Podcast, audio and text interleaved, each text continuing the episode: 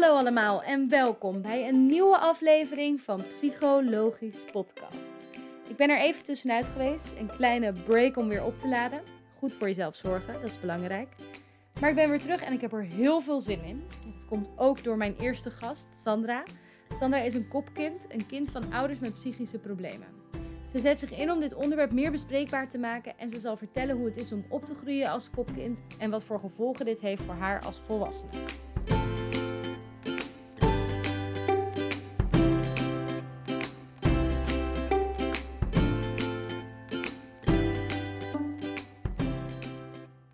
Hallo Sandra, Hi, welkom. dank je. Je bent de eerste die ik spreek in dit tweede seizoen van Psychologisch Podcast. Ja, leuk. En jij bent een kopkind. Klopt. Vertel, wat is dat? Ja, KOP staat voor kind van ouder met psychische problemen. En eh, ik ben namelijk opgegroeid met een moeder met een eh, borderline persoonlijkheidsstoornis. En mijn vader had daarnaast ook nog psychische klachten.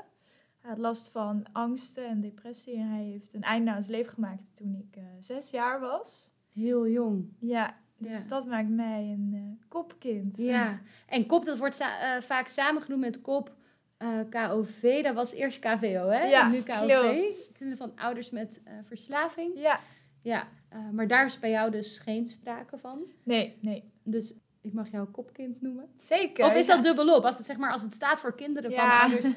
hier heb ik al heel lang eh, met mezelf een discussie over gevoerd. Het is eigenlijk dubbelop. Kind van Ja. ouder met psychische problemen, kind. Ja, maar in de spreektaal zeggen mensen volgens mij toch nog vaak kopkind. Kopkind, Ik ook, dus ja. prima. Oké. Ehm Sander, vertel eens wat over jezelf. Stel jezelf voor. Dat kan je beter dan dat ik dat kan, denk ik. Eh, wie ben je? Wat doe je? Ja, wat is jouw verhaal? Ehm, nou, Sandra dus, 25 jaar. Ehm, ik heb gestudeerd psychologie in Utrecht, kinder- jeugd. Daarna heb ik, een, eh, heb ik een tussenjaar genomen. Ik hou heel, erg van reizen, dus ik heb toen een half jaar gereisd, een half jaar gewerkt. Toen heb ik een master maatschappelijke opvoedingsvraagstukken gedaan. Eigenlijk een beetje een hele brede beleidsmaster van pedagogiek. Dus ik ben nu eh, afgestudeerd als pedagoog twee jaar geleden. Eh, toen heb ik een tijdje op de universiteit gewerkt. Maar ehm, ja, ik miste een beetje wat, wat zingeving in het leven. Ik wilde iets doen wat er echt toe deed. En om daarover na te denken ben ik weer op reis gegaan naar Azië. En toen eh, ontstond bij mij eigenlijk het idee om iets met mijn verleden te doen. Omdat dat nog steeds wel invloed heeft op mij. Het houdt Mhm. zeg maar niet op als je volwassen bent. Dus toen dacht ik, nou, ik begin gewoon door erover te schrijven.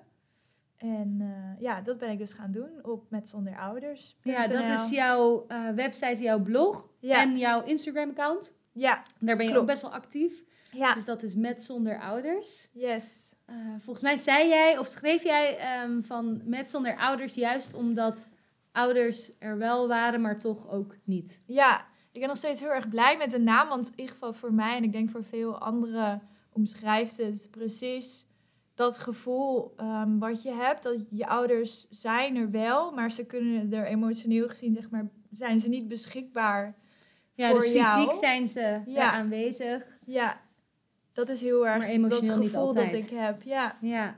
Ja, inderdaad wel een pakkende naam die dan precies de lading dekt. ja, En je zegt, je bent toen, hè, toen je op reis ging na je studie eigenlijk ehm, daarover na gaan denken en kwam je met dat plan. Is dat nooit tijdens je studie, ehm, heb je toen nooit gedacht van, oh, ik heb eigenlijk ook een, een hele, ja, een, een geschiedenis wat dat betreft. Eh, misschien moet ik dat gaan delen met anderen. Mm, Niet zo. In principe, ik heb natuurlijk psychologie ook gedaan. En dan denk je soms wel aan jezelf. Ik kom dan soms wel herken- herkenbare dingen eh, tegen. Of het gaat over borderline. Dan denk je, oké, goh, dat heeft mijn moeder. Mhm. Eh, of over suïcide dan. Eh, dat is voor mij natuurlijk ook heel herkenbaar. Maar eigenlijk heb ik nooit toen gedacht, ik moet hier iets mee doen. Ook omdat kop KVO eigenlijk niet aan bod komt verder. Nee, dat is best wel. Nou, tijdens mijn studie. Ik heb dat tijdens mijn studie Nee. nooit gezien. In ieder geval. ik Maar ook niet. de laatste jaren is het een beetje een thema wat Ja, steeds wat meer naar voren komt. ja. Maar misschien toen tijdens jouw studie ook helemaal nog niet zo. Nee, en ik vind sowieso, ja, er is eh, wat mij betreft best wel weinig over dit thema, Mhm. vind ik. Eh, terwijl het om zoveel mensen gaat die in eenzelfde situatie zitten. Ja. Dus ehm, ja, ik was toen nog in het buitenland toen ik dit opzette. Dus ik kon niet heel veel doen, eh, maar dus wel schrijven. ja. En ik dacht, ik begin daar en ik zie eh, waar het naartoe gaat. Vond je dat eng? Nou, sommige mensen weten het wel. Het was voor mij ietsje makkelijker om het online te gooien, omdat ik niet in Nederland was. Ja. Klinkt een beetje stom, maar het voelde voor mij als een soort van uit de kast komen Mhm. eh, met mijn verleden. Zo voelde het echt. Maar je kon daarna gewoon weer ergens in Azië leuke... Ja, ik hoefde niemand onder ogen te zien, zeg maar. Ja. Want natuurlijk vond ik het spannend, want zelfs, ik denk, mensen die heel dicht bij mij staan, die eh, hebben denk ik niet doorgehad hoeveel invloed het op mij heeft gehad. Dus Mhm. ik vond het zeker wel spannend, maar toen die, ja, toen die bom zeg maar eenmaal gedropt was, toen, ehm, ja, ja, vo- vond ik het wel leuk. En ik kreeg heel veel mooie reacties erop en ik heb er verder nooit... eh, aangetwijfeld. Maar toen ik in Nederland wel weer kwam, ja, toen was het wel weer, oh ja, oh ja, ik heb gezien dat je daarover schrijft. Oh, ik zag dat je een blog had. Maar nu is dat nieuwe er natuurlijk eh. Nou ja, en mensen kunnen denk ik toch ook bijna niet daar heel negatief op reageren of zo. Nee. Lijkt me. Ik moet zeggen, ik heb ook nog geen enkele, in eh, wat voor manier dan ook, eh, geen enkele negatieve Nee. reactie of iets eh, Nee, fijn. Ik denk alleen maar dat het zeg maar gehad. en heel herkenbaar is voor mensen die iets soortgelijks meemaken. Ja, En voor mensen die niet zo'n, die zichzelf er niet in herkennen, kunnen daar wel van leren gewoon. ja, En, hè, wat het dan allemaal betekent. En ja. ja, om zo'n kopkind te zijn. Ja, en ik vond ook gewoon, weet je, het, de, de omvang, dus de, het aantal kop-KVO kinderen, volwassenen is zo groot. Mhm. Maar dat het dan eigenlijk nog een ondergeschoven kindje is, dat vind ik heel raar. Want ze geven op internet aan dat het ongeveer rond de 570.000 kinderen zijn onder de 18 die opgroeien met een verslaafd of psychisch zieke ouder. Eh, maar er zijn een aantal stoornissen, ik weet niet of je dat wist, die zijn daar nog niet eens bij, mee- Mhm. eh, bij meegenomen. Dus je kan je alleen al nagaan. En dan... Waaronder mijn moeders stoornis dus. Dus ik oh, zou echt? op, De op borderline is papier- niet Ja. meegenomen. Ja, dus moet je bedenken hoeveel groter dat aantal van al bijna 600.000 is. En dan heb je daarbij nog mensen en gezinnen die in de anonimiteit zitten. Ja. Dus- nou ja, inderdaad, die bijvoorbeeld waarvan een ouder wel eh, last heeft van psychische problemen, maar daar misschien zelf ook nooit Ja, mee naar buiten komt of daar hulp voor zoekt. Of, Ja, ehm, durven dat niet. Nee. Dus dat aantal is zo groot. En ook eh, waarom ik ben begonnen is omdat het ook risico's met zich meebrengt. Want Mhm. 65% heb je zelf kans op het ontwikkelen van ja, dat is eh, hè? psychische stoornis. Ja. Ja. En is dat dan ook nog, dat vraag ik me nu ineens af, verdubbelt dat dan nog een soort van als beide ouders last hebben van... eh, want je hoort best wel vaak dat als er, eh, dat er één ouder eh, last heeft van psychische klachten of van een, een, een psychische stoornis... Maar dat de andere ouder daarvoor wel kan compenseren. Dus alle momenten die, die die ene ouder er dan niet kan zijn, emotioneel of fysiek, maar Ja. waarschijnlijk emotioneel, eh, dat die andere ouder dat op kan vangen. Nu is dat bij jou natuurlijk sowieso denk ik niet aan de orde geweest. Ik weet niet of jouw moeder een partner Ja, heeft er is een stiefvader in mijn leven geweest, maar ook niet zoveel aan gehad. Oké. Nee. Nee. ja, ik kan me dus voorstellen dat misschien dat dat ook nog wel invloed heeft op. Ja, ehm, Dat ja, is zeker, van wat ik heb gelezen, inderdaad is dat wel een risicofactor als beide ouders Ja. kampen met psychische problemen. Ja. Ja, want even terug naar hoe jij eh, opgroeide eigenlijk. Ja. Heb jij broers en zussen? Hoe zag, jou, hoe zag dat gezin eruit? Ehm, ja, ik ben eigenlijk samen met mijn broertje een lange tijd eh, opgegroeid. Hij is twee jaar jonger, dus 23. Eh, toen ik zes was, toen hij vier was, overleed onze vader. En al snel daarna, ongeveer een jaar denk ik, ontmoette mijn moeder een nieuwe man, stiefvader.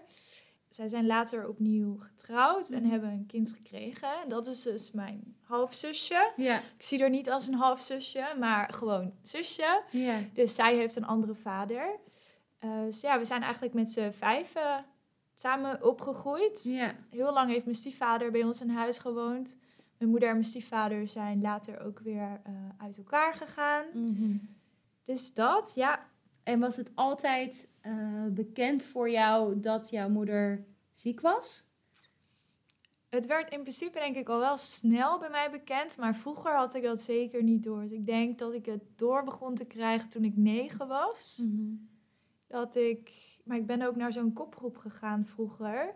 Oh, dat was er wel dus al. Ja, ja dat, dat bestond toen al. Ja. Ik wil niet zeggen dat het me heel goed geholpen heeft. Oh nee. Nee, misschien dat ze nu beter zijn, hoop ik. Maar ja, daar ging ik dus wel heen. Dus ik wist wel iets dat er, met mijn, dat er iets aan de hand was met mijn moeder. Want ze werd natuurlijk ook heel vaak boos. Of ze was er even niet of ze lag op bed. Maar heel goed begreep ik het toen nog niet hoor. Nee, ja, was je dat ook is, nog heel het jong is natuurlijk. zo complex Ja. ook. Dus de, ik ben nog steeds bezig om het te ja, begrijpen. nou ja, hoe leg je dat ook uit aan een kind? Ja, we leefden eigenlijk helemaal ehm, langs elkaar heen eh, bij ons.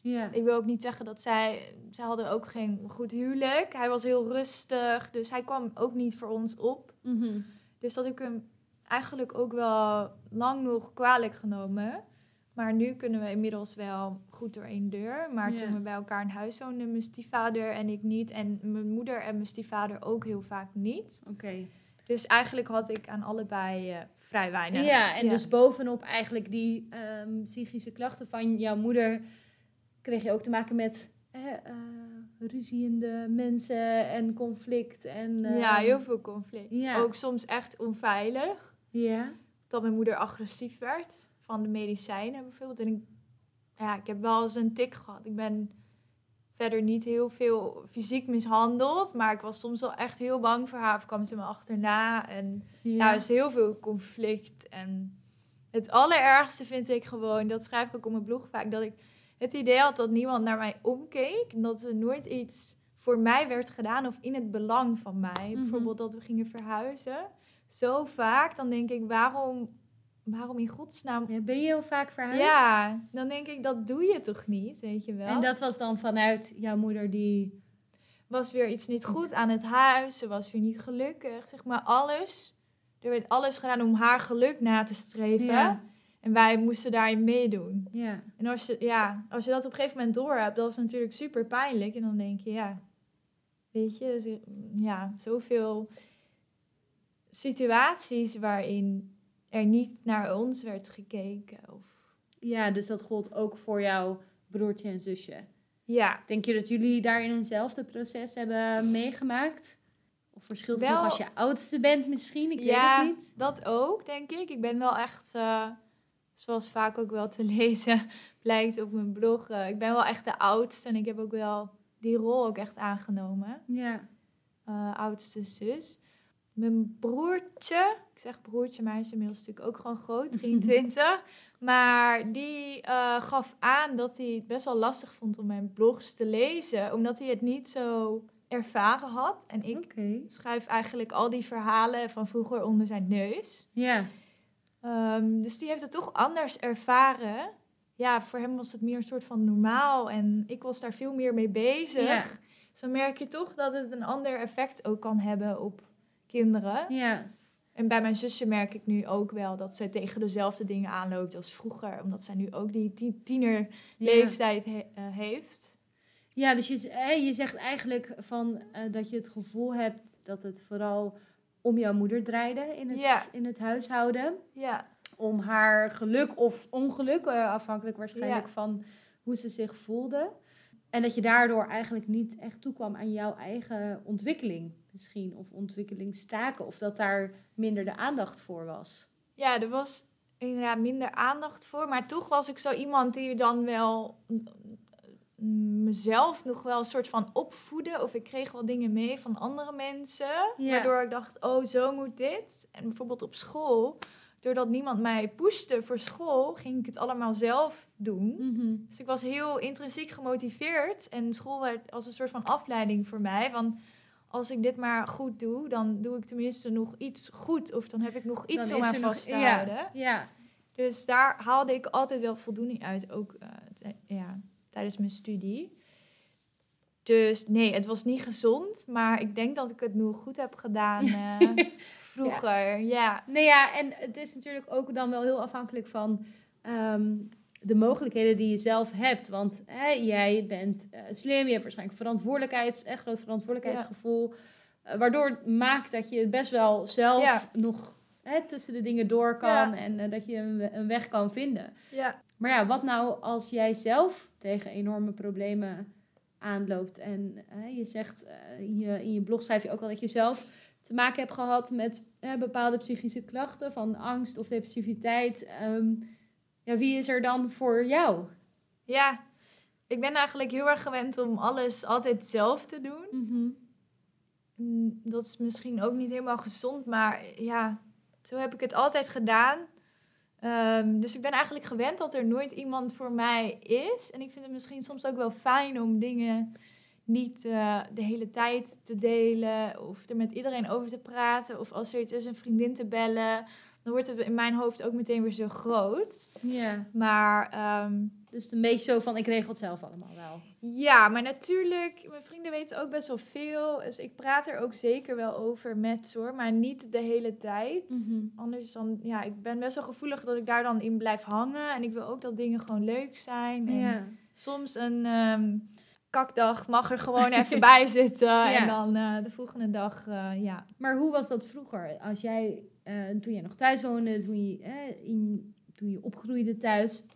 Wat nou als jij toen moeilijkere momenten had, of dagen of periodes? Of... Ja, in principe, ik zat veel op mijn kamer. Dus ik heb echt wel veel alleen gedaan. Maar wat, eh, wat echt heel belangrijk is, waar ik ook echt voor wil pleiten eigenlijk, is het sociale netwerk, informeel sociaal netwerk. Ik zat vroeger op trampolinespringen. Hele leuke Cool. sport. ja, kan het nog steeds. Secret talent. maar, en daar was, ik hoop dat ze dit ooit nog gaat luisteren. eh, daar had ik een vriendinnetje ontmoet en we gingen carpoolen met onze ouders. Dus soms bracht mijn stiefvader eh, ons en soms brachten haar ouders ons. En toen ging ik wel eens eh, met hun eten na trainingstijd of na een wedstrijd. En dat ging eigenlijk naar logeren. En toen werd ik dus vriendinnetjes met dat meisje. En ik kwam eigenlijk steeds vaker bij die ouders over de vloer. En zij zijn eigenlijk heel belangrijk voor mij geweest. Ja. Dus ik kwam best wel vaak bij ze, eten, logeren. En zij luisterden altijd naar mij, lieten me gewoon kind zijn. En ja, ik kon met hen heel goed praten over mijn moeder en over thuis. Zij wisten daar dus ook wel vanaf. Ja, ik Ja. had het ze denk ik al best wel snel eh, verteld. Ja. Ja, En zij hebben dus eigenlijk een soort, hè, die compenserende rol waar we het net over Ja. hadden, hebben zij wel een beetje heel opgevuld. Maar dat is echt zo belangrijk. En ik Ja. denk ook echt dat dat voor mij het verschil heeft gemaakt. Dat ik hen... Ik heb van hen ook gewoon veel geleerd hoe je een ouder moet zijn, Mhm. zeg maar. En die Ja. warmte ook meegekregen. En ik denk niet dat ze heel erg een idee hadden over hoe ze dat met mij moesten aanpakken. Maar ze hebben het zo goed gedaan door gewoon te luisteren, niet te oordelen. Ja. Weet je wel, niet eh, te pusherig over dingen, maar gewoon mij kind lieten zijn en een luisterend oor bieden. En ja, Ja. dat vind ik echt wel heel bijzonder. Ik heb nog steeds heel goed contact met ze. Wat fijn. Ja, Nou ja, je hoort vaak dat je daar, dat dat dus inderdaad wel heel belangrijk is om zo, hè, dat kan kunnen familieleden zijn, zoals bijvoorbeeld een Ja, tante of, zeker. eh, ja. Of dus hè, ouders van een vriendin Ja. of een buurvrouw, een Ja, buurman, ja. ehm, die een beetje die, die veilige haven kunnen zijn en hè, waar je inderdaad, waar het wel eventjes ook gewoon om jou mag gaan en om jouw zorgen of verdriet of ja. moeilijke dingen, ook leuke dingen. Dus ehm, gewoon even aandacht krijgt ja, ook. En ja, dat je je gezien voelt. Ja. ja, mooi dat dat er dan toch eh, ook was. Zeker, Ja. ja, ja, heel erg. En ehm, wat ook iets is wat, wat je vaak hoort bij ehm, hè, kinderen die opgroeien met ouders met psychische problemen, is dat ze een soort die oude rol gaan overnemen. De parentificatie, zoals we het noemen. Ken hem. Ja, vertel. Hoe was dat bij jou thuis? Ja, ik heb die rol wel in een bepaalde mate nog steeds op mij genomen. Mm, vaak lees je ook dat kinderen eh, bijvoorbeeld het hele huishouden overnemen. Dat was bij mij zeker niet zo. Mijn moeder deed dat wel gewoon zelf. Ja. Misschien iets te veel zelfs. maar ik heb wel die rol van ouder op mij genomen. Omdat ik me altijd heel erg druk maak om mijn broertje en zusje. Mhm. Nog steeds. ja, ik wil ze eigenlijk een beetje beschermen voor, voor de invloed van mijn moeder. Ja. Ik maak me gewoon vooral heel, veel- heel veel zorgen, heel veel druk. En ik wil ze helpen bij alles. Dat kan zijn bij school, bij studie. Of als ze ergens mee zitten, dan, Mhm. dan zit ik daar zeg maar ook mee. Ehm, dus in dat opzicht ja, probeer ik wel een ouder voor ze te zijn.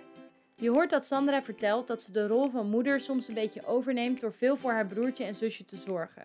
Dit noemen we ook wel parentificatie. Letterlijk betekent dit jeugdige in de rol van ouder. Het gaat er hierbij om dat deze rol langdurig en ongepast is. Ongepast in de zin van niet passend bij de leeftijd van het kind en schadelijk voor de ontwikkeling. Dit zien we heel vaak bij kinderen die opgegroeid zijn met een ouder met psychische problematiek.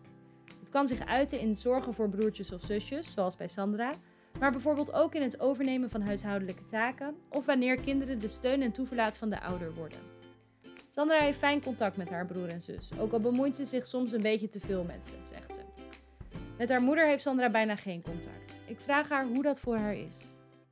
Ik heb echt miniem contact gehad met mijn moeder. Nu is het ietsje meer via WhatsApp. Heel af en toe, nu ook al twee weken weer even niet, denk ik. Maar ik heb heel, jarenlang ook echt niks meegekregen. En dat, geeft ook wel echt rust. Dus dat, ja, dat, dat contact met haar heb ik dus liever niet. Ja, we- want dat is best wel, want je praat er heel eh, makkelijk over eigenlijk. En eh, hè, ah, ja, dat, dat horen mensen natuurlijk niet, maar eh, je zit hier gewoon heel rustig en met een lach. En met een lach zeg je eigenlijk, ja, het is eigenlijk wel fijner om gewoon geen contact met mijn moeder te hebben. Ja, Terwijl, zeg maar, als ik vanuit mijn eigen ervaring spreek en eh, natuurlijk een compleet andere relatie en een compleet andere moeder sowieso heb, maar denk ik, oh my god, ik, ik kan me dat gewoon zo totaal nee, dat heb ik ook wel door hoor. En soms ga ik er dan bij zeggen bij mensen van, oh, maar dat, dat begrijp je misschien niet, maar eh, ik zie mijn moeder niet, weet je wel. En dat is mijn keuze. Ja.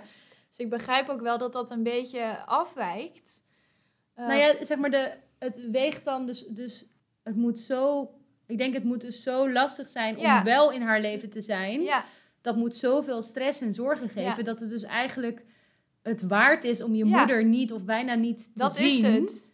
Om, ja. Ik doe het niet voor de lol, maar het geeft mij zoveel rust. En het is voor mij zo, zo zwaar om wel contact te hebben, want het is niet normaal contact. Eh, het gaat op en neer dan. En eh, het escaleert weer een keer. Of ze wordt weer heel erg boos. Weet je, dat, dat kan ik er niet meer bij hebben. Dus het is niet zomaar dat ik denk: oh nee, we hebben geen contact meer. Daar goed over nagedacht. En ja, het, het, weegt, het woog voor mij toen niet meer op. Dus vandaar dat ik dat. Heb besloten. En ik weet nu ook niet. Ja, ik vind het heel lastig ook hoe ik dat moet vormgeven. Als ze dan wel een berichtje stuurt, dan denk ik, ja, ik weet niet. Mijn, mijn lichaam reageert daarop. Dan denk Gaat ik, dan meteen alles oh in de... nee, weet je wel. Het, Ja. moet gewoon, het moet gewoon even niet. Ehm, Ja. Alle eh, paniek en alarmbellen gaan dan rinkelen. En... Ja, dat ik denk, oh jee, nu wil ze weer contact. En het is, ja, hoe zeg je dat, eenzijdig. Het is niet op een gelijkwaardig niveau. Dus ik haal er ook niks uit. Het is niet dat als jullie contact hebben, ehm, dat het zowel over haar gaat als over jou. Nou, het gaat wel over mij, maar dan heel oppervlakkig. En ik zal ook wel zeggen, ja, nee, alles gaat goed, weet je wel. Mhm. Ehm, heel, ja, oppervlakkig. En dan hoor je van haar kant meestal dat er allemaal dingen niet goed gaan. Ja. En dan maak ik me weer druk, weet je wel. Ja. En ja, het escaleert altijd wel op een gegeven moment. Nou ja, ik denk dat, ehm, weet je wel, dat je op een gegeven moment voor jezelf die keuze moet, dus moet maken van, oké, ik kan beter eh, geen of heel weinig contact met mijn moeder hebben. Dat dat al aangeeft hoe heftig het dan moet zijn en hoe heftig dat die situatie is en dat contact. Want als we het dus hebben over jou, zeg maar, wat is het moeilijkste aan haar problematiek? Hè, je noemde al boosheid, ehm, of ook die situatie dat ze dus aangeeft, want hè, die, die suicidaliteit, en dat is best wel ook iets van borderline, hè, dat je het Ja. aangeeft, ik zie het niet meer zitten, ik wil Ja. niet meer, ik kan het niet meer. Ja, Wat is het moeilijkste aan haar problematiek? dat ik, ik vind borderline bij haar, dus niet bij iedereen, zeker niet, maar bij haar komt het op mij over als een hele egoïstische stoornis. Zoals ik ook al eerder in dit gesprek zei, dat er nooit eens iets in het belang van ons is gedaan. Dat vind ik het allerlastigste, dat ze nooit een soort van even uit, ehm, ja, hoe zeg je dat? Naar zichzelf kan kijken van een afstandje. Of zich even kan inleven in ons. Dat is er gewoon niet. En dat, dat zie je op zoveel dingen. Ehm, zoals laatst wa- was er dan weer een escalatie eh, dat ze weer pillen had genomen. En dat was voor mij heel heftig, omdat ik het deze keer zag aankomen. Dus ik was helemaal in paniek op mijn werk. Echt, ik heb 112 gebeld. En daarna stuurt ze mij gewoon weer een appje met... Ja, hoe is San? Het gaat nu zo en zo. En toen heb ik ook gevraagd op een gegeven moment na een paar appjes van... Joh, ik weet niet of je het weet, maar ik heb die melding gemaakt. Moeten we het er nog een keer even over hebben? Er wordt zeg maar niet op teruggekomen.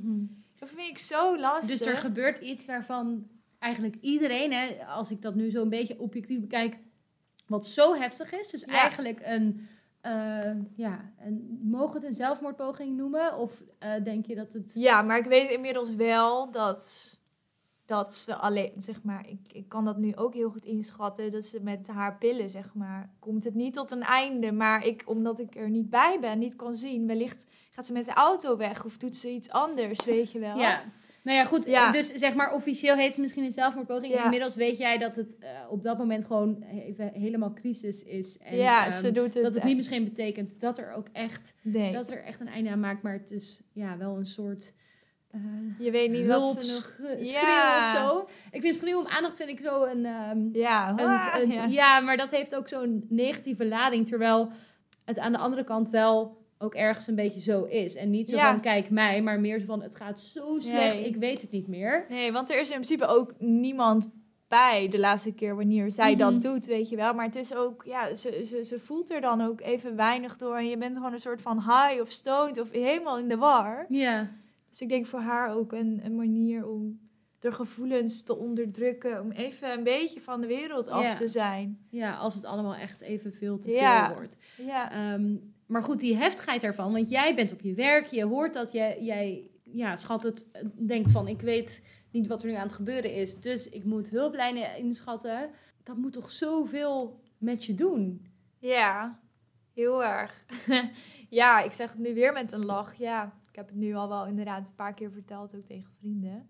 Maar die dag was ik ook wel even van de leg. En ben ik eerder naar huis gegaan van mijn werk. En Ja. Ook, ik had er natuurlijk over geschreven en dat heb ik weer offline gehaald. Ik dacht, ja, kan ik hier wel over schrijven? In dus ik broertje en zusje, loyaliteit. Kan ik er wel over mijn moeder zo schrijven? Maar ja, dat heeft echt wel een aantal dagen geduurd voordat ik daar dan weer nou ja, even en, overheen was hoor. ja, en jij zegt hè, een aantal dagen, omdat je dit waarschijnlijk al vaker hebt meegemaakt. Ik denk, ik Ja. zou hier jaren van bij moeten komen of zo. Eh, Ja, bizar hè? Nee, bij mij is altijd, ja, weet je, je leert denk ik als kopkind wel echt de knop omzetten, want anders red je het niet, weet je. Ik had vroeger, onder de meest bizarre omstandigheden, moest ik mijn huiswerk doen en ik zat op het VWO en ik vond dat moeilijk en ik kreeg superveel huiswerk. Dus ik ging soms met tranen in mijn ogen naar school of ik moest iets doen terwijl mijn moeder op de achtergrond aan het schreeuwen was of terwijl ik niet wilde eten of weet je, we hadden een conflict of ja. Mhm. Dus eh, dat heb ik wel heel erg geleerd om de knop om te zetten. Waren, zij, waren er mensen eh, bij betrokken? Dus bijvoorbeeld, eh, je zegt vanuit school, waren die op de hoogte? Andere familieleden misschien, hulpverleners? Ehm, kreeg jouw moeder hulp? Was Ja mijn, moeder, ja, mijn moeder heeft echt al, eh, al jarenlang hulp. Wat voor hulp precies? Ja, ik weet het niet. Ik heb nooit echt het idee dat er binnen haar hulp ook echt naar ons werd gekeken. Of hoe haar Vroeger relatie... ook niet. Nee, ik heb dat heel erg gemist. Zij, eh, wat, wat ze eigenlijk nodig had, eh, ehm, zou veel meer moeten gaan om opvoedvaardigheden of om de relatie tussen haar en mij te verbeteren. En dat zijn ook he- hele belangrijke factoren zijn gebleken. Maar wat gaat er dan mis? Dat, Mhm. dat is niet zo gegaan bij ons. Maar bureau jeugdzorg, hoe dat ehm, destijds nog heette, was ook zeker wel in beeld. Ja. Ja, ja, en school was niet, eh, niet echt op de hoogte. Ik vind ook dat dat veel, ja, dat, dat is ook zo belangrijk. Mhm. Ja, ja, want daar als- breng je toch als kind het meest van je Super tijd door. veel tijd door. Ja. Ja. en ik begon wel op een gegeven moment, daar schrijf ik nu ook nog over, maar ja, ik liet wel eens wat dingen zeg maar. Ik had het er wel eens over dat het niet zo goed ging. Of ik wilde niet meer meedoen met gym. Of ik ging veel minder eten. En dat was eigenlijk mijn schreeuw om hulp. Maar toch is school daar niet adequaat mee omgegaan. Ze hadden veel beter moeten ingrijpen. Maar ja, ook als, als mijn moeder dat niet aangeeft bij school dat er iets met haar is. Of ja, dan, dan komen zij. Er is toch een bepaalde verlegenheid om actie uh, te ondernemen. Ja. Ja. ja, dus daar kan wel uh, nog flink wat in veranderd ja, worden. Ja, ik heb ook echt wel ja, dingen meegemaakt en waarvan ik nu denk van oké, dit, dit moet echt anders. Ja, ja nou, daar wil ik later sowieso nog even um, op terugkomen. Want ik denk dat er eh, ook voor ons als psychologen dat er best wel is. Kijk, ik snap wel dat jouw moeder dan in therapie is of in behandeling is. Ja. Dus dat ze vanuit die behandeling ook gefocust zijn op haar. Maar eigenlijk moet er dan op een gegeven moment toch wel iemand denken van... Goh, hoe is dat eigenlijk met die kinderen? Ja. Uh, maar wie dan precies daar de verantwoordelijkheid in heeft... Is het dan school? Is het dan je stiefvader? Is het dan uh, de, de therapeut van je moeder? Of wie, weet je wel, wie dat dan precies moet gaan doen? Volgens mij is daar nog heel veel onduidelijkheid over. Zoals jullie kunnen horen is er nog veel werk aan de winkel. Wanneer je als psycholoog iemand behandelt, dan werk je in het belang van de cliënt. Maar we mogen de kinderen van deze cliënten absoluut niet vergeten. Zeker omdat zij zelf een grote kans hebben om ook psychische klachten te ontwikkelen. Hoe zit dat eigenlijk bij Sandra? Maar pas mm, rond mijn twintigste, ja, toen was ik op reis geweest. Een jaar tussen mijn bachelor en mijn master. En toen kwam ik eigenlijk thuis en toen ja, viel alles even rauw op mijn dak. En ik had niet zoveel te doen, niet zoveel om handen. Geen werk, geen studie. Dus toen raakte ik wel depressief. En toen heb ik ook aan de bel getrokken bij uh, psycholoog voor het eerst.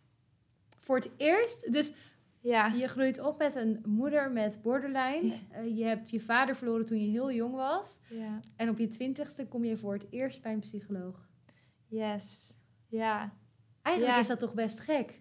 Niet dat je zelf had moeten zeggen toen je twaalf was van... hé, hey, ik wil eens naar een psycholoog. Maar Nou, dat is dus die, die veerkracht van kinderen blijkbaar. Je kan, kinderen kunnen zoveel hebben, lijkt het. Ze nemen Mhm. natuurlijk allemaal mee, maar ja, ik vind het ook bizar. Maar ook niet iemand in de omgeving, of jouw moeder zelf, dus of je stiefvader, of iemand die zei van, goh, misschien is het handig als de kinderen een er, heeft keer... wel eens, er is wel eens iemand zeg maar, op thuisbezoek geweest die dan probeerde om met mij te praten. Maar op de een of andere manier dacht ik ook, ja, you. Ja. Ehm, dus dat, die ehm, aanpak die werkte voor mij helemaal niet. Ik rende dan naar mijn eigen kamer. Dus er zijn wel eens pogingen geweest. Maar niet alleen voor mij. Terwijl ja, dat, er waren wel genoeg tekenen dat, eh, dat ik eens met iemand echt goed moest gaan praten. Zeker. Ja, want ook op de middelbare school kreeg ik last van angst. En ik was altijd heel zenuwachtig voor spreekbeurten en om voor te lezen. En die sociale angsten werden eh, eigenlijk alleen maar groter tijdens mijn master ook, twee jaar geleden. En op mijn werk ook. Toen had ik er heel veel last van. En daardoor raakte ik ook wel depressief. Want ik dacht echt, ja, als, als ik dit niet meer kan, als ik niet meer in een overleg kan zitten, hoe kan ik dan ooit nog werken? Mhm. Eh, ik raakte zo erg zenuwachtig van Ja. allemaal dingen. Maar dat was, die signalen waren er dus ook al wel vroeger. Ja, zeker. Ja, en toch, pas op je twintigste kwam jij toen voor het eerst bij een psycholoog. Ja, ja. Kwam toen al snel naar voren hè, je hele geschiedenis? Of was het, hoe, hoe ging dat toen? Ja, ik denk dat het kwam toen al wel best wel snel naar voren. Maar ik denk alsnog dat psychologen daar te weinig op ingaan. Weet je, het is echt een ding. Als jij zo bent opgegroeid en je hebt allemaal bepaalde patronen in je gedachten en je gedraging heb je allemaal meegenomen. Het is, ehm, ja, hoe ik dat de laatste tijd ook meer wil benaderen, is dat het echt een trauma is. Je hebt Mhm. echt trauma's opgelopen. En zo wordt het vaak nog niet gezien, denk ik. Ik heb ook niet zo heel veel gehad aan de psychologische hulp. Oké. Toen ik bij die psycholoog aanklopte, ben ik al heel snel weer gestopt. Omdat ik dacht, nou, jij begrijpt helemaal niet waar ik last van Mm. heb. Maar we hadden het al wel over mijn jeugd. Eh, want dan heb ik ook wel, ik had al wel snel door, oké, daar heeft het mee te maken. Maar toen eh, ging ik weer studeren, denk ik. Nou, toen ging het wel weer, had ik weer iets te doen, iets om voldoening uit te halen. En toen ben ik daarna nog naar een angstcentrum geweest. ja, ook niet echt eh, geholpen. Daar heb ik ook EMDR geprobeerd. Mhm. Maar ja, dan was het een beetje, ja, op welk trauma gaan we dit nou doen? Dus het werd heel erg, gef- eh, er werd daar heel erg gefocust op een trauma van mijn sociale angst. Terwijl ik nu eigenlijk pas bedenk, het had veel meer terug moeten gaan naar vroeger, weet je Mhm. wel? Er zit iets onder. Het was niet dat, die sociale angst, maar er zit veel meer onder. Ehm, ja, dus dat. En toen ben ik, even denken. Ja, nou ja, het, het heeft allemaal niet... eh, Uiteindelijk heb je het gevoel van, ja, die hulpverlening, eigenlijk heeft dat me allemaal eh, niet zoveel Ja. gebracht. Nee. Oh ja, dat wil ik nog zeggen. Ik heb nog exposure therapie geprobeerd. Nou, toen zat ik daar, toen had ik opeens nergens meer last van, weet je wel. Het zijn voor mij hele specifieke angstklachten. Ja. Eh, ja dus, dus daar Nou ja, het klinkt alsof, zo, alsof er zo heel erg gefocust is op eh, de, de angst aan zich. En niet Ja. echt naar een soort totaalplaatje is gekeken van waar komt die nou precies Ja. vandaan. Ik heb ook een keer aangegeven in zo'n gesprek van... Goh, hebben jullie nou niet iets voor kop KVO? Weet je wel, van ik, ik weet dat ik daar iets mee moet. Ja. Weet je wel, die exposure... Dat, dat gaat hem niet worden voor mij. Ik heb het gedaan, weet je wel. Ik ben wel zo iemand van... Oké, als jij dat zegt, ik ga het eerlijk een kans geven. Ja. Ik heb netjes mijn huiswerk gedaan. Maar ik dacht, ja, dit is hem niet, weet je wel. Dit, dit, hier zit ik niet goed. Maar ja, dat, dus toen heb ik echt aangegeven... joh, ik, ik moet hierheen. Maar ja, dat, dat is er dan niet, weet je wel. Er, er mist iets. Daar is dus gewoon geen aparte ehm, Nee. ik weet niet, behandeling of psychologen die daarin gespecialiseerd zijn. Nee. Of, Nee. Dus dan kijk je helemaal niet naar dat onderliggende. nee. Dus vandaar dat, ja, dat ik...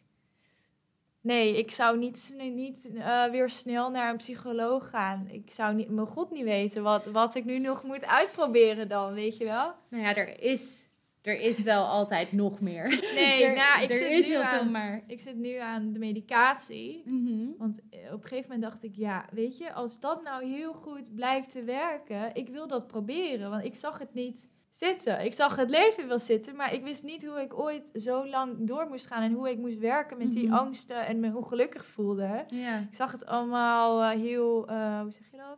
Hulpeloos in mijn Ja. toekomst. Die zag ik niet. Ik dacht dat ik niet normaal kon functioneren. Dus toen heeft, ja, dat heb ik er wel uitgehaald. Heb ik wel medicijnen voor geschreven.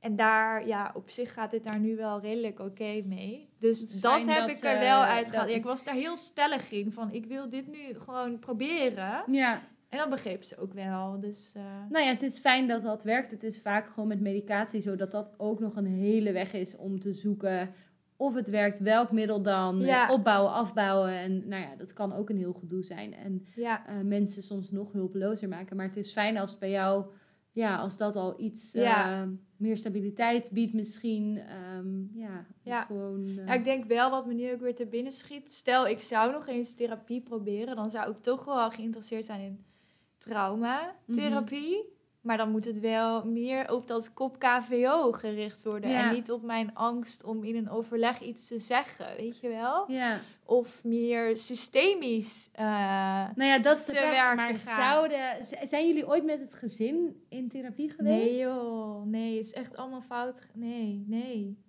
Terwijl Ook zo ook- belangrijk, ja. ook niet gedaan, ja. Nee. Nou ja, het lijkt me namelijk dat als ik iemand zou behandelen met Ja, welke dan ook ehm, eh, problematiek, maar weet je, niet alleen met borderline, maar dan, en diegene heeft een gezin, dan denk je toch van, lijkt me heel belangrijk om dat ook Maar dat staat toch ook overal? Dat is ook algemeen bekend. Ja. toch, dat je moet het gezin erbij betrekken. Ja. En dat is ook bij Koep KVO zo.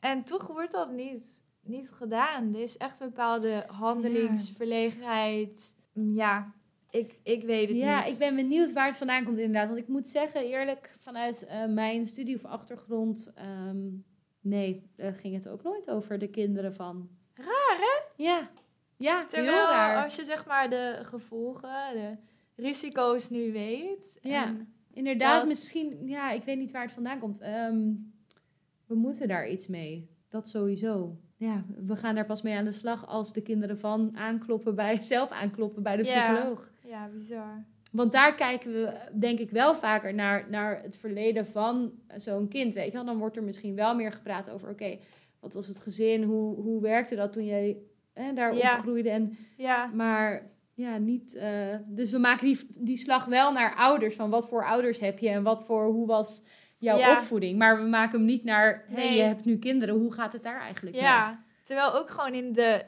literatuur die over kop KVO bekend is, het is niet superveel. Er is ook nog weinig onderzoek naar gedaan, vooral onderzoek naar depressieve moeders. Mhm. Uh, maar daar staat ook gewoon in hoe belangrijk het is om een soort van integraal aanbod. Dus om, om je op meerdere vlakken te focussen. En ook dat gezin, maar ook de therapie van de moeder of de vader die Mhm. ergens last van heeft.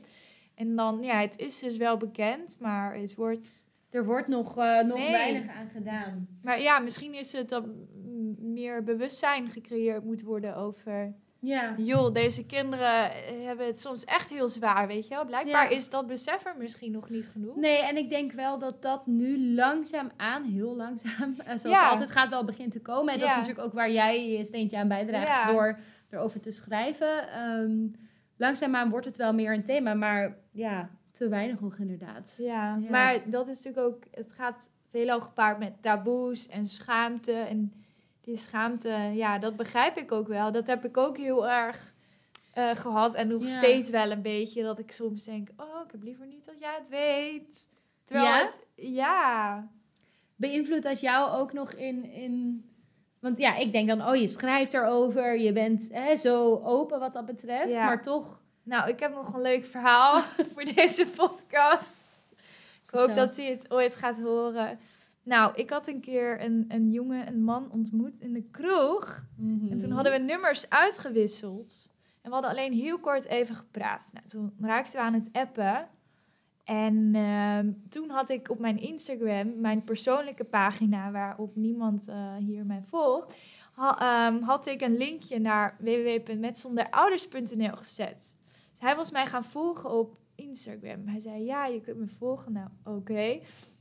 Hij was mij gaan volgen en hij had dus dat gezien. ja, al mijn blogs al gelezen. Dus nou, twee dagen daarna, we hadden een paar keer een berichtje heen en weer gestuurd. Vroeg ik van, joh, zullen we nog een keer een drankje doen? Nee, deze beste man had al even bepaald dat wij niet bij elkaar gingen passen. Dus, dus ik zo, nou ja, volgens mij ga je toch op een eerste date om te kijken of, Of je bij elkaar past, of ja. er die, eh, is, die toch? vijf eh, WhatsApp-berichtjes. die Ik zei al, volgens eh, mij kennen wij elkaar nog niet hoor. Maar Nee. dus toen zei ik, nou volgens mij heb je gewoon mijn hele site gelezen. Hij, ja, ja, ja, ja. Ja, nee, ik denk niet. ik ben zelf ook heel wispelturig. En nee, ik denk dat het hem niet wordt. Dus ik ben oprecht afgewezen door mijn blog. ja, nou, ik kon er alleen maar om lachen. Ik dacht, ja, die moet je Ja, ook het is ook wel heel duidelijk dat je dat dan dat dat geen persoon is die ooit eh, bij je zou passen. Maar, Maar, echt, wel bizar. Nou, maar gewoon een eerste drankje al niet, hè? Terwijl we wel nummer... Ja, ik weet het niet. Ja, ik, ik, ik, ja, ik kon er alleen maar om lachen. Ik dacht, Nou ja, het jeetje, zegt wat... heel veel over die persoon, Ja. maar het is wel bizar dat dat, eh, dat, dat gebeurt. Ja, dat is ja, jouw mentale klachten en jouw verleden toch blijkbaar zo'n belangrijke rol spelen. Dat iemand denkt, nee. Heel bizar, want ik, ja, ik vind het zelf ook altijd, ehm, weet je, dat, dat stigma. Ik weet gewoon dat het er is en dat het heel veel mensen ook eh, tegenhoudt om open te zijn over hun klachten. Maar ik denk altijd van, ja, wat is nou het ergste dat kan gebeuren, weet je wel? Mensen zijn daar toch gewoon heel ehm, begripvol over of zo. Ja. Maar er zijn er dus blijkbaar ook die dat dus... Nou, ik begrijp het soms wel ergens, want soms denk ik ook, zeg maar, ik heb wel een redelijk goed zelfinzicht. En ik zie ook wel dat ik, ik heb ook wel eens een relatie gehad, ik zie ook wel dat ik niet de makkelijkste eh, ben. Ik heb ook mijn dingen Maar en wie is dat wel? Ja, dat is ook zo. Maar daardoor denk ik wel van soms van... Nee, maar je, je moet mij ook niet kiezen. Weet je wel, er is vast een makkelijkere optie. Ja, maar ik denk dat dit, Maar- zeg maar, dat dit zit echt wel Ja, dat zit in in jou. Ja. Ja, want ik denk niet dat dit een gegeven is zo van als een objectief iemand zou kijken van ja, nee, inderdaad. Voor Sandra moet je, die is toch wel iets te ingewikkeld. Ga maar voor Ja, een ik heb simpeler model. ooit een keer te horen gekregen dat ik allemaal problemen had. En iemand heeft me echt een een of andere stoornis aangepraat die ik niet had. En dat zit er echt nog wel in. Dus toen dacht ik, toen heb ik heel lang gedacht van... Oh ja, maar ik ben ook echt heel anders. Of ik ben heel raar. Terwijl, Maar, wat is normaal? Ik geloof echt Ja, niet dat er er ook geen- maar iemand is. dit is geen normaal. Nee, die gewoon, die, die de makkelijkste is en die alles overal. Nee, iedereen heeft zijn dingen. En of dat nou zijn, eh, gaat om psychische problemen of Ja, een dat- hele... eh, ik dat weet is niet. ook zo. Ja, het kan ook weer allemaal verschillende ja, het kan van hebben. alles zijn. Ja, De een ruimt nooit op, de ander die... eh, maar ik ben wel heel netjes hoor. Even promoten. hey, en ehm, eigenlijk ook, weet je, je hebt al een beetje verteld van eh, hoe is de situatie nu? Met mijn moeder. Ja, je hebt al een beetje, en hoe ook met jou, met jouw Oh. persoonlijke, want je hebt dus, je zegt van, hè, ik heb wel hulpverlening geprobeerd, ik heb nu medicatie, die werkt, hè, die doet wel iets. Ja, iets. ja. Maar verder heb ik eigenlijk niets van de hulpverlening gehad. Nee. Kom je dan zelf gewoon weer een beetje bovenop, erbovenop of zo? Ja, dat denk ik wel. Ik ben, heb natuurlijk ook wel een break genomen, omdat ik ben gestopt bij mijn werk bij de universiteit. En toen ben ik gaan reizen. Ik dacht, ja, ik wil even gewoon wat meer ruimte en Mhm. rust om even na te denken wat ik wil. Ehm, in het buitenland werken was toen ook nog steeds een optie, maar nu kies ik wel weer even voor Nederland. Ja, het gaat met mij in principe wel, ja, wel goed. Dus ik krabbel er wel weer bovenop. Maar ik denk dat het nooit echt helemaal, heel lang, heel goed. Het gaat altijd een beetje heen en weer. En het, ligt er, het heeft er ook mee te maken hoe, hoeveel er thuis gebeurt. Of iets met mijn broertje en zusje. Maar ik ben wat betreft werk nu ook nog zoekende. En dat is bij mij wel een belangrijke factor. Omdat ik daar toch wel vaak heb last gehad van sociale angst Mhm. ook. Waardoor ik dan weer gevoelig ben voor depressie. Ja. Dus ja, ik heb een beetje mezelf de deal gemaakt dat ik gewoon echt alleen maar dingen wil doen die goed voelen. En als het niet goed voelt, dan, dan doe ik het gewoon niet. ja, dat is al heel knap. Eh, ja. I- ja, ik heb geleerd om betere keuzes te maken, bewustere keuzes te maken. ja. Gewoon, ik hoef niet vijf dagen te werken, weet je, dat, dat hoeft gewoon niet. Mhm. Eh, wat minder is ook oké, terwijl de meeste mensen om me heen zichzelf een slag in de rond te werken. Ja. Nee, dus je hebt wel voor jezelf, eh, of zo klinkt het in ieder geval, wel duidelijk eh, waar je behoeften liggen en ook vooral waar ze niet liggen. Ehm, ja, En ehm, ja, dat je kan wel luisteren naar je gevoel. Ja, dat, dat, dat probeer ik wel meer. Dat is heel belangrijk, denk Ja. ik. Niet, niet alleen bij mezelf, maar voor alle kop KVO, kinderen, volwassenen. Ja. Je moet toch even, denk ik, net iets meer naar jezelf luisteren. Dat is Ja. wel echt belangrijk. Weet je, je blijft je leven lang wel tegen dingetjes aanlopen. ja, want de situatie met je moeder is nu. Nu, nu, nu is echt even geen contact. Mhm. Geen appjes of iets. Ja, dat is dus eigenlijk wel hoe ik het voor nu ook wil. Ja. Ik zeg nooit nooit, maar ik zal nooit een hele hechte band met haar krijgen. Maar dus ja, echt nu, nu is alles wel weer even gewoon kalm. Rustig. Heel fijn. Ja. Ja. En is het dan, voelt het soms als een soort calm before the storm? Zo van, het is nu even rustig, maar je weet dat het ofwel met je moeder, ofwel ook zelf eh, met eigen dingen, weet je, zoals die angst, zodat het, dat het wel weer op kan gaan spelen. Ja, eh, ja, omdat ik dus werk zoek. Werk is bij mij een beetje gerelateerd aan angst. Ja, het kan wel. Maar zoals ik al zei, die afspraak met mezelf, dat geeft mezelf ook wel iets meer rust.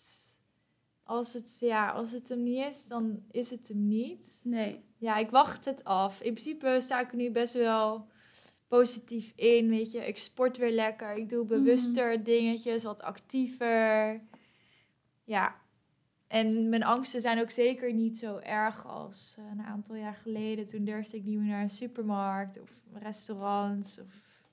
Dat is nu, zeg maar, dan zou ik dit ook al super spannend hebben gevonden. En Mhm.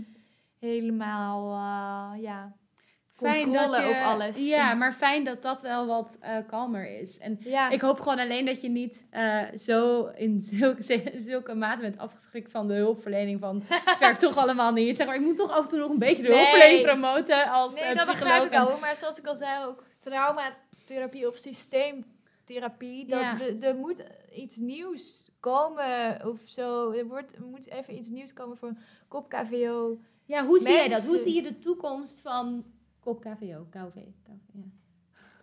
Kop kof kan ook nog. Kop kof. Ja. Klinkt te veel als kop koffie. ja, ik vond hem ook niet helemaal. Ik hou het bij kop KLV. Maar ehm, de toekomst. Nou ja, waar ik met mijn blog in ieder geval aan probeer bij te dragen, is dat het bespreekbaar wordt. Ik denk als we allemaal de dialoog hierover kunnen starten, uh, hierover kunnen praten, ons minder schamen. Ik bedoel, die schaamte halen we niet in één keer weg, maar kunnen we wel verminderen. Dat kinderen op school beter kunnen worden geholpen. Ja. Uh, dat ouders sneller naar de hulpverlening durven te stappen. En dan hoop ik ook dat die hulpverlening beter is ingericht. Maar ik denk wel ja, dat het allemaal begint met we moeten erover gaan praten. Uh, ja, ja, dat probeer ik dan zoveel mogelijk te doen. Ja. Dus als mensen mij ergens willen hebben spreken. ja, het moet gewoon meer zichtbaar worden. Men weet, ja, het is een beetje een onzichtbaar probleem. Ja, nou ja, en dat is, eh, daar ben jij in ieder geval heel goed mee bezig. En dat is natuurlijk wat we ook nu in de podcast doen, weet je wel, praat erover. Ja, Want dit, dit als je denkt van, er, er zijn één of drie mensen of zo die last hebben of hebben gehad van psychische problemen. Er zijn ook heel veel mensen daarvan die kinderen hebben. Dus er, weet je, er moet echt wel heel veel... Ja. Ehm, ja, en ook bij ons, weet je, zoals die 65% van de kinderen ontwikkelt iets, maar mhm. ik krijg ook weer kinderen. Weet je wel? Dus het is eigenlijk iets, ja, Hoe heel zie je. Dat? Kinderen krijgen. Ja. ja. daar heb ik ook wel eens iets over geschreven. Ik wil wel heel graag kinderen. Ik ben wel echt dol op kinderen. Ehm, ja, de relatie uh, lijkt me even iets moeilijker, de man. ja, zoals ik al zei, ik vind dat best wel lastig. Uh, relaties of Mm Nooit ook echt het goede voorbeeld voor ja, gehad. een goede, gezonde relatie. Ja, dus uh, maar dat komt vast wel goed. Um, dan vraag ik altijd nog, wat zijn tips die je zou hebben voor mensen die zelf een kopkind zijn... of die iemand kennen die misschien wel een kopkind is of... Ja, sowieso als jij een kopkind in je omgeving hebt, um, ja, gewoon af en toe even vragen hoe, hoe gaat het? Hoe gaat het thuis? Weet je, het hoeft echt niet zo bijzonder te zijn. Als, als je er maar, als hij of zij maar het gevoel heeft dat je er af en toe gewoon even over kan praten. Maar het is juist ook heel belangrijk dat het er niet de hele tijd over gaat. Weet je, ik vind het ook heel fijn als het een keer even niet over kan gaan. Maar wel dat ik het gevoel heb dat ze het zien. Omdat het zo'n. Het, hoort echt wel wie, bij wie ik ben. En het is wel een heel groot deel van mij. Dus als mensen het er nooit over hebben vind ik dat soms ook een beetje raar. denk ik, ja jeetje, ik draag het allemaal En je weet dit eigenlijk. Ja, vraag het gewoon heel even. Weet je wel, dat is echt wel fijn dat iemand dat ja, erkent of heel even luistert. Ja. En ik denk, als je zelf een kop KVO-kind bent, ja, ik vind je, je omgeving, steun zoeken bij vrienden, dat is wel gewoon belangrijk. Blijf leuke dingen doen met mensen om je heen. Ik maar vraag dus ook echt om die hulp. Ja, Ondanks dat het super lastig is. Ja. Want ja, ik zit hier wel als iemand die het heeft meegemaakt. En ik weet veel dingen. Maar ik doe dat ook lang niet allemaal. En ik ben ook helemaal. Ik heb nog zo'n lange weg te gaan in. Mhm. Eh, ja, mezelf ook uh, beter te leren kennen en dingen beter en handiger aan te pakken of los, uh, los te laten. Dus dat, dat blijft een proces. Maar ik denk gewoon leuke dingen blijven doen met mensen om je heen. Daar haal je zoveel uit. Dat is belangrijk. En heel goed je grenzen aangeven um, naar je ouders toe. Weet je, op een gegeven moment ja, moet je, hoe lastig dat ook is, toch een beetje voor jezelf gaan kiezen. Ja. En dat vinden wij natuurlijk lastig. Ja. Omdat je dat dan vroeger, ja, ging het niet zo om jou. Maar dat, ja, je moet toch, anders dan, dan trek je het niet meer. Ja, dus jezelf eigenlijk wel op de eerste plaats zetten. Ondanks dat ja. je ouders of een van je ouders het heel moeilijk heeft. Ja, ja. Dat lijkt me een grote uitdaging, een lastige, maar wel heel erg belangrijk. En inderdaad, misschien ook zelf, uh, wat je zegt met vrienden en zo, maar dat, dat netwerk opbouwen die een soort plaatsvervangende familie kan zijn of zo. Of een, netwerk waar je altijd terecht kan, of dat nou vrienden zijn of uh, ouders van vrienden ja, of en dat hoeven ook niet heel veel mensen zijn, maar gewoon een paar mensen die, waar je gewoon wel bij terecht kan. Ja. Als je het even niet meer trekt. Of die, ja. ja naar je willen luisteren. Ja, ja. Dat is zo belangrijk. Dan heb ik nog een paar vragen. Ja, hier keek ik zo naar uit. Via de gram. Yes. Um, ja, ik heb dus... Dat is voor het eerst dat ik dat heb gedaan. Maar ik dacht eigenlijk, waarom heb ik dat niet eerder gedaan? Namelijk, uh, ja, vragen van mensen op Instagram aan jou. Eh, ik, er kwamen behoorlijk veel reacties, dus ik kan Echt niet alle leuk. vragen stellen. Je hebt wel de leukste Maar- eruit gehaald, toch? Nou ja, ja, de de- meest interessante. ja, precies. Nou ja, en de eerste is meteen wel een hele zware. eh, maar eh, je bent Mag. al heel open. Ja, je Ja, bent al heel open geweest natuurlijk. Ehm, en dat is, ben je vaak bang geweest dat je ouders eh, of ouder zichzelf van het leven beroofde? Oh, wauw. Ik zou bijna denken dat dit wel iemand is die mij ook volgt. Ja, weet ik niet. Misschien wel. Dat is wel heel toepasselijk. Ja, zeker. Omdat mijn vader natuurlijk zelfmoord heeft gepleegd toen ik zes was. En mijn moeder borderline heeft en dus die suïcidale neigingen heeft. Mhm. is dat wel echt een angst van mij. Ja, ze zeggen vaak dat angsten irreëel zijn. Weet je, je, je kan ergens bedenken van het gaat waarschijnlijk toch nooit gebeuren, maar je bent er toch bang voor. Maar bij Mhm. mij denk ik, ja, maar het kan Het ook wel, wel een keer gebeuren. Weet nou je? ja, het is al gebeurd. ja, en- bij een van je ouders. En ja, je Ja. moeder heeft zelf waarschijnlijk ook vaak aangegeven dat het allemaal te veel was en dat ze het niet meer zag Ja. zitten. Dus Weet je, en één keer, haar, haar maag is ook wel vaker leeggepompt. En één keer heeft ze wel heel veel alcohol erbij gedronken. Wilde ze bijna met de auto weggaan. En ik heb ook al best wel vaak in mijn hoofd het scenario afgespeeld. Oké, wat als, weet je wel. En daardoor ben ik ook, schrik ik ook altijd best wel als ik zie dat iemand uit mijn familie mij belt. Omdat ik altijd denk, "Oh, misschien is er iets met mijn ja, moeder. is dat wel iets wat Ja. dan eigenlijk een van de eerste gedachten is? Ja, ja, een aantal jaar geleden had je natuurlijk nog het huisnummer. Weet je, als Mhm. ik door mijn huisnummer werd gebeld, dacht ik altijd dat, dat dan mijn broertje of mijn stiefvader iets zou aangeven. Dus ja, die angst zit er wel. En dat is altijd dan wel iets wat in je achterhoofd zit van het zou, het zou gewoon zomaar kunnen gebeuren. Ja, ja, Ja, ja. lijkt me wel heel zwaar. Ja, ja je, je- ik ben ook heel erg een, een beelddenker, weet je wel. Dus dan, mijn moeder woont eh, in Gelderland, ergens. En eh, ik, zie, ik heb dan zo'n beeld van haar dat ze in haar auto rijdt langs het kanaal. En ik ben dan, ik weet niet, ik word daar zelf ook een beetje bang van, weet je wel. Je ziet toch een beetje dingen Ja, die ze zou ik- kunnen doen. Ja. Of, ja, omdat ze gewoon zo instabiel is.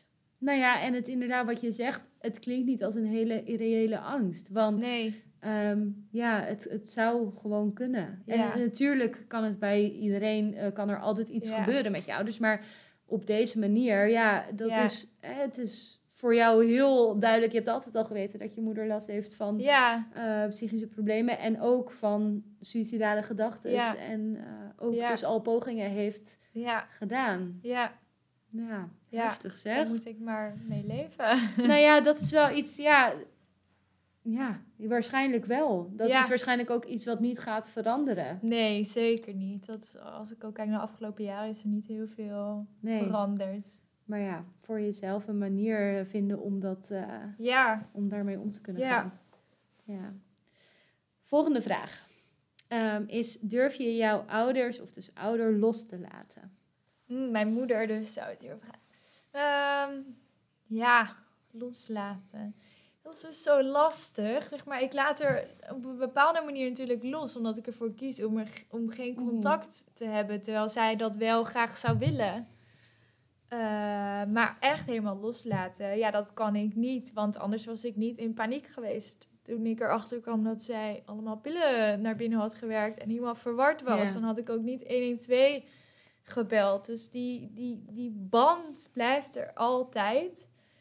Maar dus ja, tot een bepaalde mate kan ik haar dus wel loslaten. Ik heb haar niet nodig. Nee, je hebt wel geleerd om voor jezelf, zoals je ook net zei, die grens aan te geven. En die grenzen af te baken en te bewaken Ja. van tot hier en niet verder. Dit is, Ja. dit is wat nu onze relatie is en zo kies ik ervoor. Ja, Ja, ja, het is nu heel erg van, het gaat zeg maar op, op mijn manier. Ja. Op een normale manier. En als jij dat niet kan, dan hoeft het van mij niet. Nee. Weet je, dan ga ik niet meer met je over in discussie. Nee, ik wil mijn eigen vrede bewaren. ja. En hoe reageert jouw moeder daarop? Ja, de, ook weer heel verschillend. Borderline, ja, soms is het echt van, oh ja, nee, maar tuurlijk, begrijp het helemaal. En ook dat ik had verteld dat ik over mijn blog, eh, dat ik dus schrijf over haar. En dat het soms niet zo leuk kan zijn voor haar om dingen te lezen. Eh, maar dat ik, ja, eh, ik schrijf er toch over. Dat vond ik ook heel lastig om te zeggen tegen haar. Ja, Maar toen reageerde ze weer heel positief. Met, oh nee, begrijp ik. Moet vast fijn voor jou zijn, weet je wel.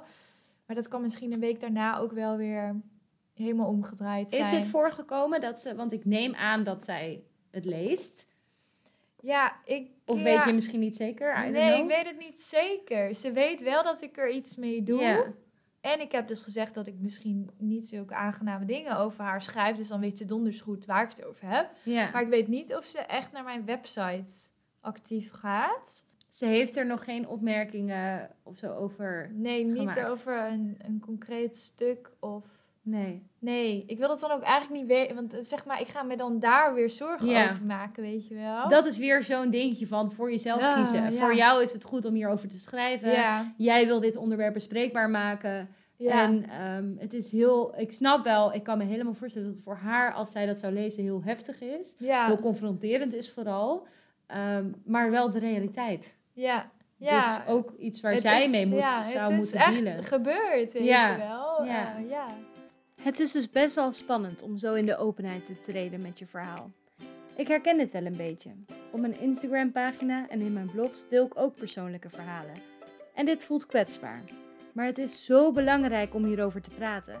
Alleen zo kunnen we dat taboe doorbreken. Om af te sluiten heeft Sandra nog een belangrijke boodschap voor iedereen die een ouder heeft met psychische klachten of hier zelf mee te maken heeft. Dus dat het iedereen kan overkomen, weet je wel. Er gaan ook veel dingen gewoon wel goed met mij, die ik heel leuk vind. Dus het kan iedereen overkomen. Het overkomt niet alleen mensen die, eh, weet ik veel, ar- armoede in een gezin of die hele zware, Mhm. verschillende problematiek hebben. Het, het, het, het, ja, veel meer mensen maken het mee. Ja.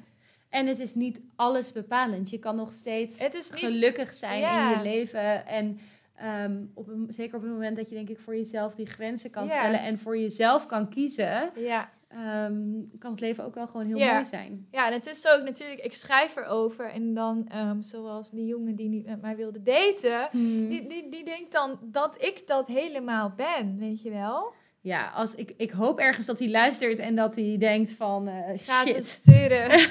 nee, maar, ja, maar ik ben er ook wel, het, maar het is een heel groot onderdeel van mij, mijn Mhm. verleden. En ik draag de gevolgen nog steeds in mij mee, weet je wel? Ik loop nog heel vaak tegen dingetjes aan. Maar het is niet alleen maar wie ik ben. En ik Nee. hoop dat mensen dat ook zien. En ik wil dat ook laten zien. Weet je? Ik doe ook hele normale dingen. En ik ga ook uit. En ik sta ook tot soms laat in de kroeg, weet je wel. Het is niet eh, dat ik er 24 uur per dag mee bezig ben.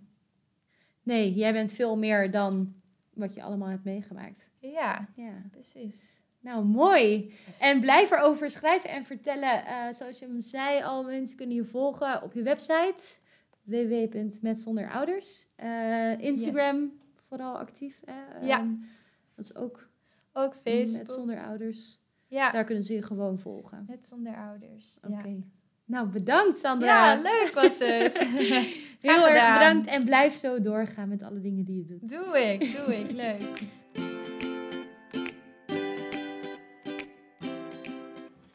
Dat was hem dan weer. De eerste aflevering van het tweede seizoen. Heb je vragen of opmerkingen na het luisteren van deze aflevering? Dan mag je me altijd een berichtje sturen via Instagram, het Psychologisch Podcast. Of via Facebook onder Psychologisch.